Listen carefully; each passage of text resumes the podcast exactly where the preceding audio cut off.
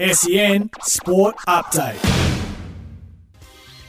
Hi there, it's Amy Drew with the latest in sport for car sales. Everything you auto know.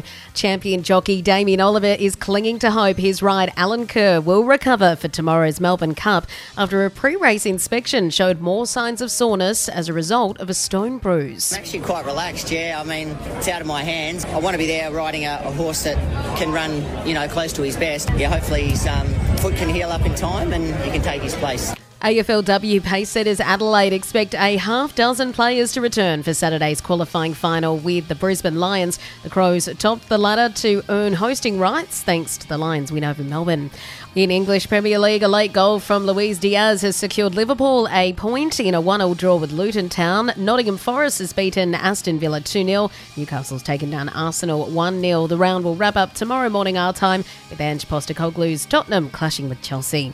Aussie F1 star Dan Ricciardo is thankful to be alive after narrowly avoiding being struck by a flying tyre at the Brazilian Grand Prix.